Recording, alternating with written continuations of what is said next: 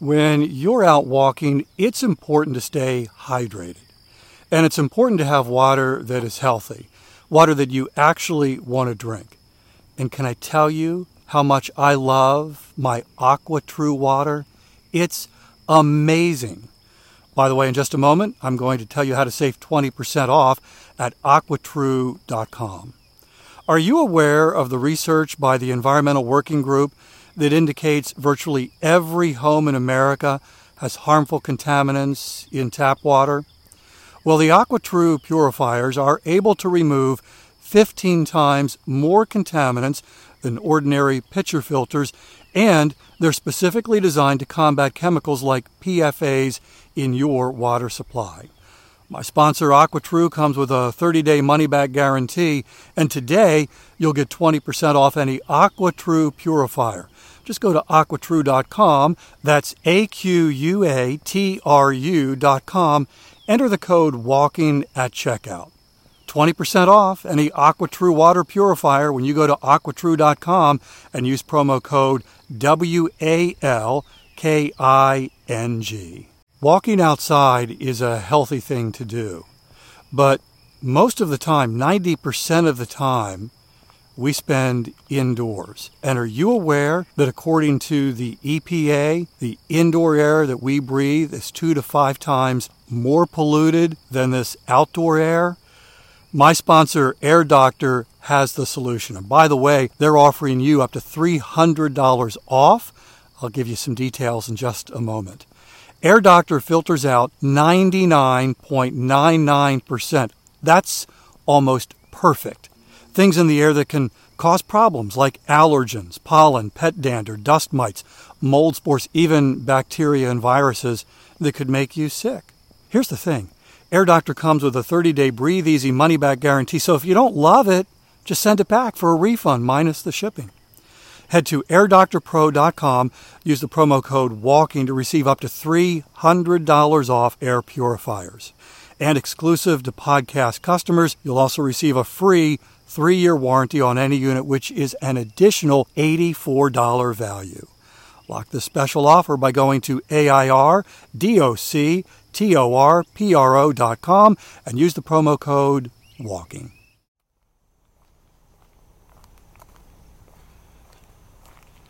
Today, I want to talk about one of the benefits of what you and I are doing this daily walk.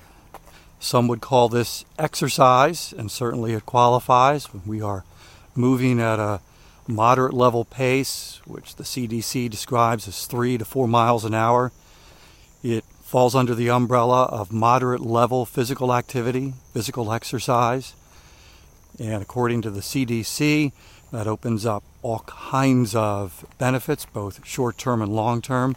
But I also want to say that not everybody can start at that pace to build up to that pace. And that doesn't mean that there are no benefits for you if you're just getting started and you're thinking, because you don't really have a speedometer as you're walking, but you know you're not moving quite that fast.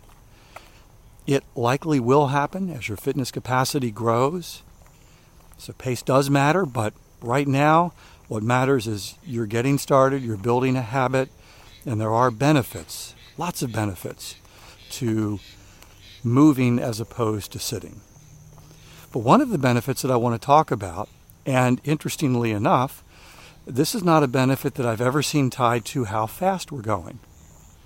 This doesn't require that I'm moving at three miles an hour or four miles an hour or five miles an hour, simply a benefit of getting up and moving and being intentional about it. And it's one of those benefits that really has become super important for me. And actually, I shouldn't put it that way because it's super important for all of us.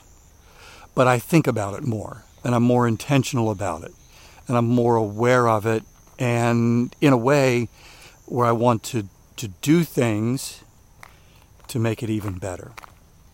And I want to focus on a particular piece of research that came out four years ago that I think you're going to find fascinating. And you might even find a little unfair. Welcome to Walking is Fitness. This is a podcast of action providing a little extra motivation to help you keep that fitness promise you made to yourself. Today's 10 minute walk is powered by my Fitbit. What gets measured gets improved. I discovered this 10 years ago. I had been pursuing fitness for five years as a runner, got my first Fitbit. Now I was measuring how many steps I was taking, whether those steps were running or walking. I was still measuring it. And simply knowing how many steps I was taking really added fuel to my fitness journey. It supersized it. I became even more motivated. And I kept pushing myself. And it started with measuring what I was doing. And the Fitbit did that so well. If you don't have a step tracker and you're wondering how a Fitbit could help you add fuel to your fitness journey, there's a link in the show notes. You can tap that link and see the different models that Fitbit offers you. All right, so I don't want to bury the headline any further. What I'm talking about today is the connection between exercise or walking. In this particular case, the research, the study that I'm going to talk about, was focused primarily on walking the connection between walking and getting better sleep. There have been a ton of studies, lots of research looking at the connection between exercise and sleep. Almost all of the conclusions are that if you exercise more, you're going to sleep better. Now, I say almost all of the conclusions because depending on when you exercise, if you do it right before bedtime, that's actually going to have a negative impact on your sleep. If I go out for a half hour walk and then climb into bed, you know, my heart's beating faster and my brain's thinking better, you know, all those things that we talk about as benefits of walking, more creative, thinking better. Well, that's really not what I want right as I'm climbing into bed. I want my brain to slow down Stop thinking. So, exercising right before bed is generally not a positive. But other than that, exercise and movement usually leads to better sleep.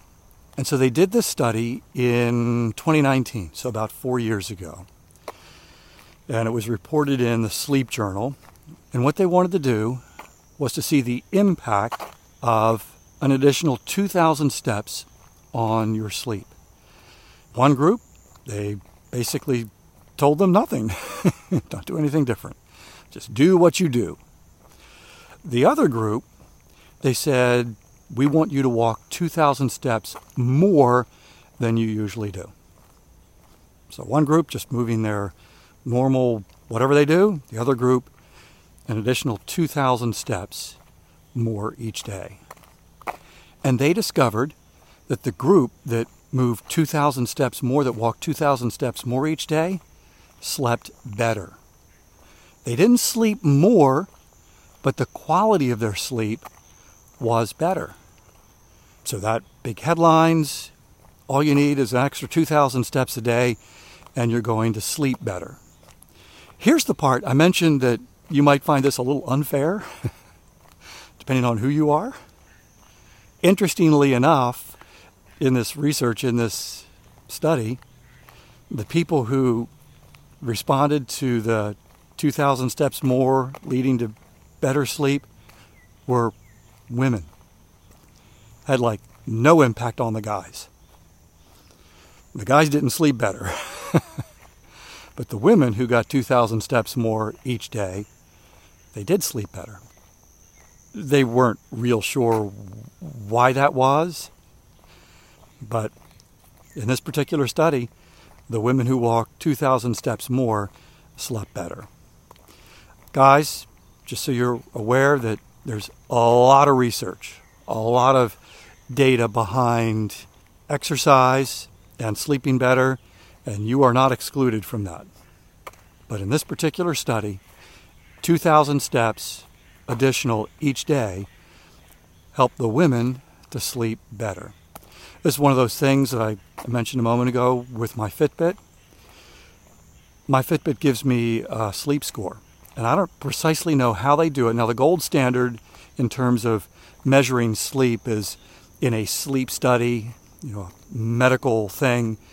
and they are able to really precisely gauge how we're sleeping, how you're how you're sleeping, how I'm sleeping, and then can make recommendations. But the Fitbit, while not at that level, still the data that it gives is is pretty good. And so every morning I wake up and I can look at the quality of my sleep. So I know I know how it felt without looking at any data. It's like, well, that was a good night of sleep or not so much.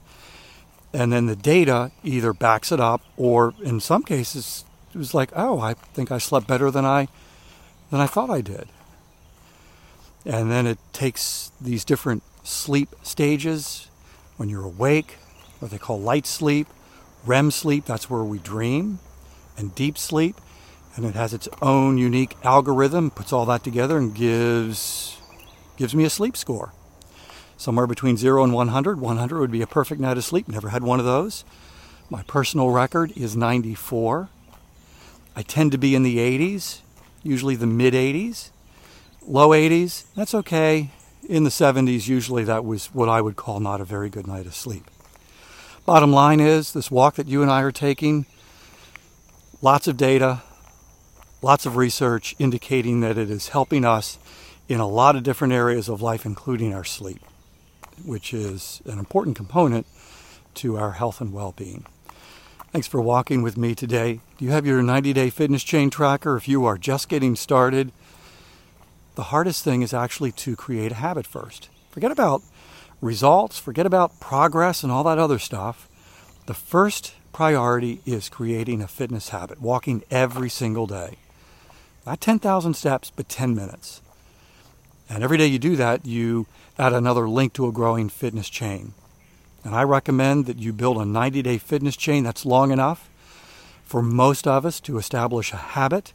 And as that fitness chain grows, as you're struggling with motivation, it becomes added incentive to, to get out the door because you don't want to break the chain. Love for you to have it. There's a link in the show notes. Tap the link, download your tracker, make your fitness promise. I recommend 10 minutes every day, a 10 minute walk every day and begin building your 90 day fitness chain. I'll be back tomorrow. That's my commitment to you. I walk every single day, and I would love to have you join me for another 10 minute walk. In the meantime, I hope you have a great day.